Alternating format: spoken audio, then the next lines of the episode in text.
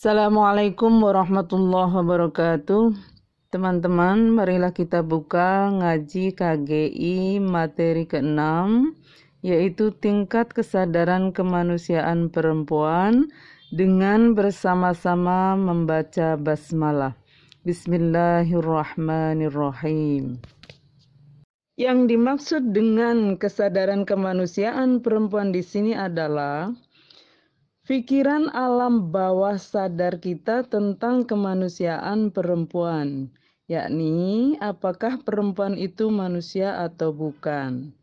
Di alam sadar, bisa saja kita mengatakan bahwa perempuan tentu dong manusia. Namun demikian, belum tentu alam bawah sadar kita mengatakan hal yang sama. Karena di alam sadar manusia menggunakan logika, sedangkan di alam bawah sadar manusia menggunakan kebiasaan, terutama kebiasaan yang diturunkan dari generasi ke generasi selama berabad-abad lamanya.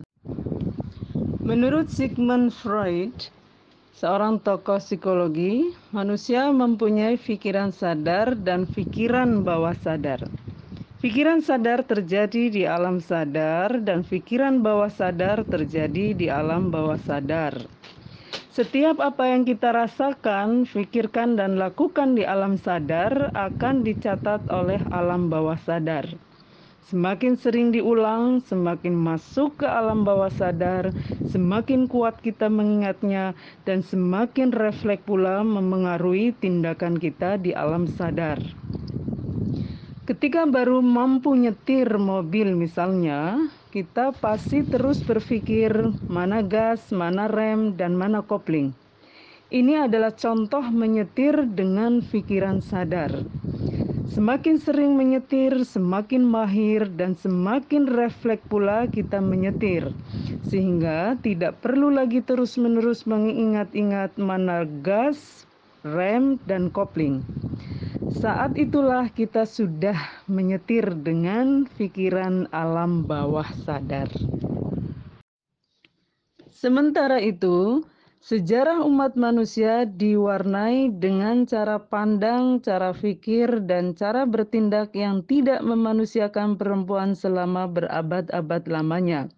Hal ini tentu saja bisa mewarnai alam bawah sadar manusia yang hidup di masa kini. Ada tiga level kesadaran tentang kemanusiaan perempuan atau kesadaran tentang apakah perempuan itu manusia. Namun sebelumnya, saya ingin mengingatkan tentang lima pengalaman biologis perempuan, yaitu menstruasi, hamil, melahirkan, nifas, dan menyusui. Juga lima pengalaman sosial perempuan, yaitu stigmatisasi, marginalisasi, subordinasi, kekerasan, dan beban ganda hanya karena menjadi perempuan.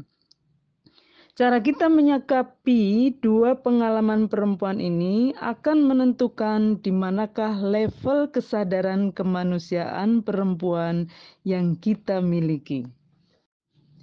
Level pertama adalah kesadaran terendah, yaitu alam bawah sadar yang mengatakan bahwa manusia hanyalah laki-laki, sehingga perempuan bukan manusia.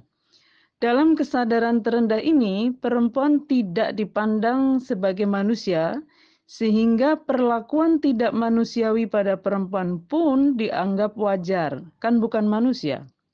Ciri level ini adalah memandang perempuan seperti benda, bahkan benda mati, sehingga pendapatnya, harapannya, cita-citanya, kebahagiaannya tidak penting.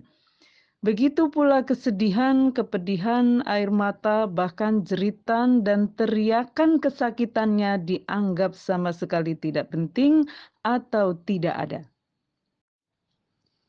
Rupanya, jejak kesadaran level terendah ini dapat ditemukan dalam bahasa Inggris, di mana kata a man bisa berarti seorang laki-laki, bisa pula berarti manusia. Begitu juga dalam bahasa Arab ada kata rojulun yang bisa berarti seorang laki-laki, bisa pula berarti seseorang.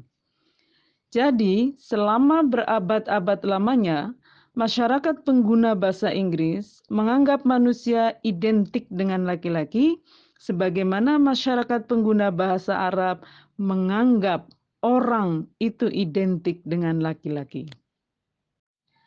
Dalam kesadaran terendah ini, pengalaman biologis perempuan menjadikan mereka dianggap bukan manusia karena manusia, yakni laki-laki, tidak mengalaminya. Cara pandang atas pengalaman biologis perempuan ini menyebabkan perempuan rentan mengalami ketidakadilan gender yang kita sebut sebagai pengalaman sosial perempuan. Kedua adalah kesadaran menengah, yaitu alam bawah sadar yang mengatakan bahwa perempuan adalah manusia, namun standar kemanusiaannya adalah laki-laki. Perempuan adalah manusia sebatas pengalaman yang sama dengan laki-laki. Pengalaman perempuan, baik secara biologis yaitu menstruasi, hamil, melahirkan, nifas, dan menyusui, dan secara sosial yaitu stigmatisasi, marginalisasi, subordinasi, kekerasan, dan beban ganda sebagai perempuan, belum dipandang sebagai pengalaman kemanusiaan perempuan. Dalam kesadaran menengah ini, sedarurat apapun problem yang hanya dialami oleh perempuan seperti tingginya angka kematian ibu, atau diasumsikan hanya dialami oleh perempuan seperti kekerasan seksual, belum dianggap sebagai problem kemanusiaan. Laki-laki kemudian tidak hanya menjadi standar kemanusiaan perempuan, tetapi juga standar kebangsaan dan keumatan perempuan. Jadi yang disebut problem kemanusiaan, kebangsaan, dan keumatan adalah problem yang dialami oleh laki-laki dan perempuan secara bersama-sama, sehingga problem yang hanya dialami oleh perempuan tidak termasuk di dalamnya. Lalu disebut apakah problem seperti ini? Disebut sebagai problem keperempuanan. Karena laki-laki menjadi standar bagi kemanusiaan perempuan, maka dalam kesadaran level menengah ini juga ada cara berpikir bahwa apa yang baik, adil, arif, bijak, dan maslahat buat laki-laki pasti begitu juga bagi perempuan. Padahal pengalaman biologis dan sosial perempuan bisa menyebabkan sesuatu yang sama, jadi memberi dampak yang sangat bertentangan pada laki-laki dan perempuan. Misalnya kawin anak. Perkawinan anak tidak akan menyebabkan anak laki-laki hamil, melahirkan, dan menyusui di usia anak-anak. Sedangkan bagi perempuan, perkawinan bisa menyebabkan demikian. Perempuan dewasa saja bisa mengalami sakit hebat atau kepayahan yang berlipat ganda atau wahnan ala wahnin menurut istilah Al-Qur'an ketika hamil dan melahirkan, apalagi jika perempuannya masih anak-anak. Perbedaan dampak biologis dan sosial perkawinan anak pada laki-laki dan perempuan menjadi semakin signifikan jika perkawinan terjadi antara laki-laki dewasa dengan anak perempuan.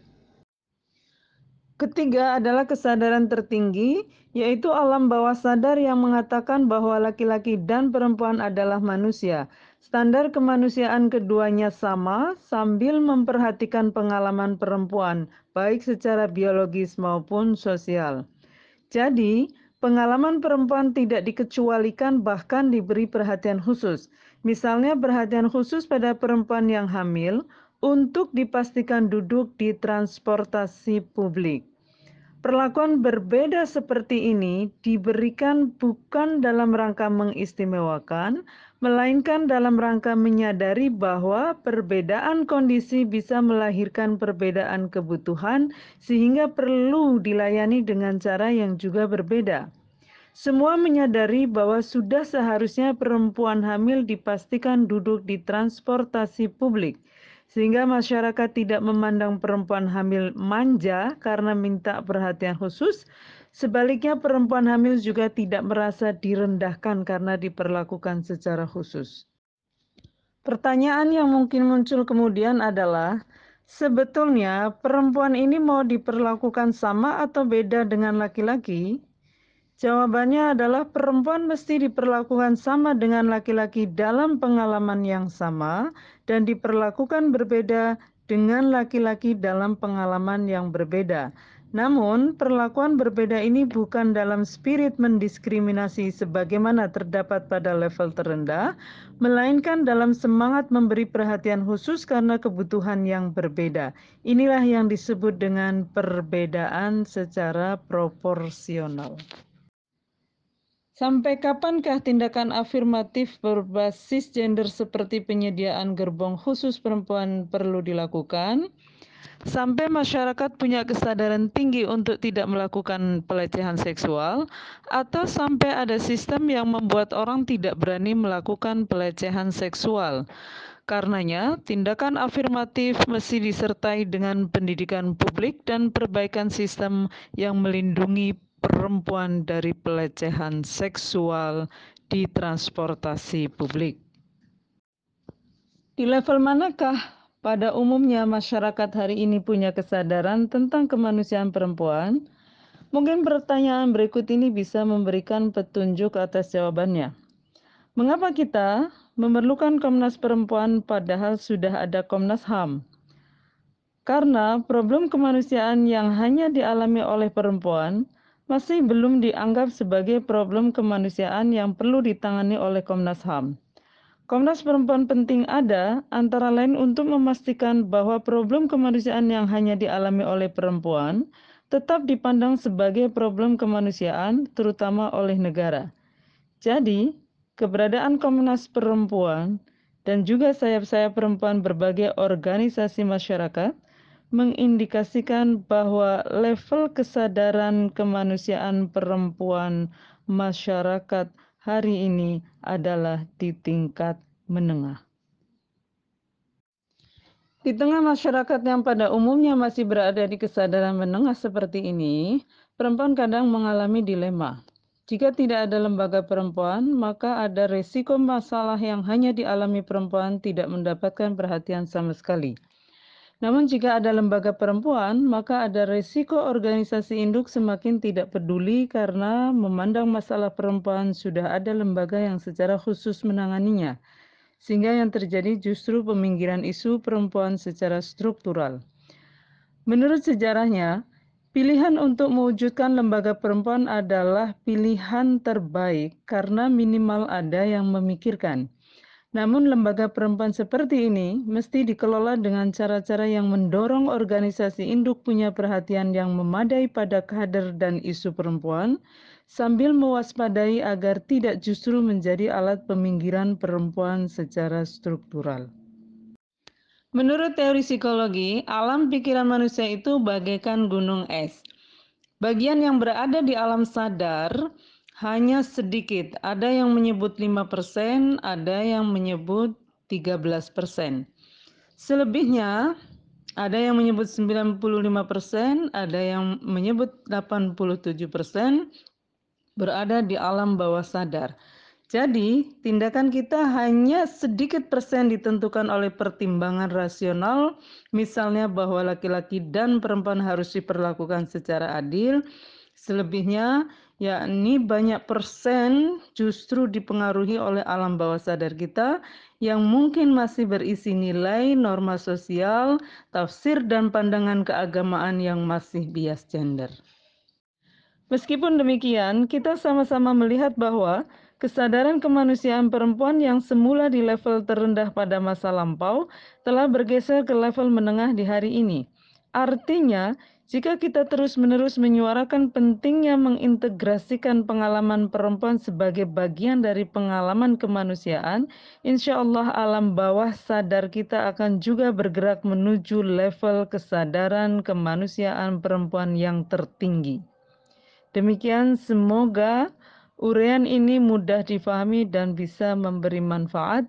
Assalamualaikum warahmatullahi wabarakatuh.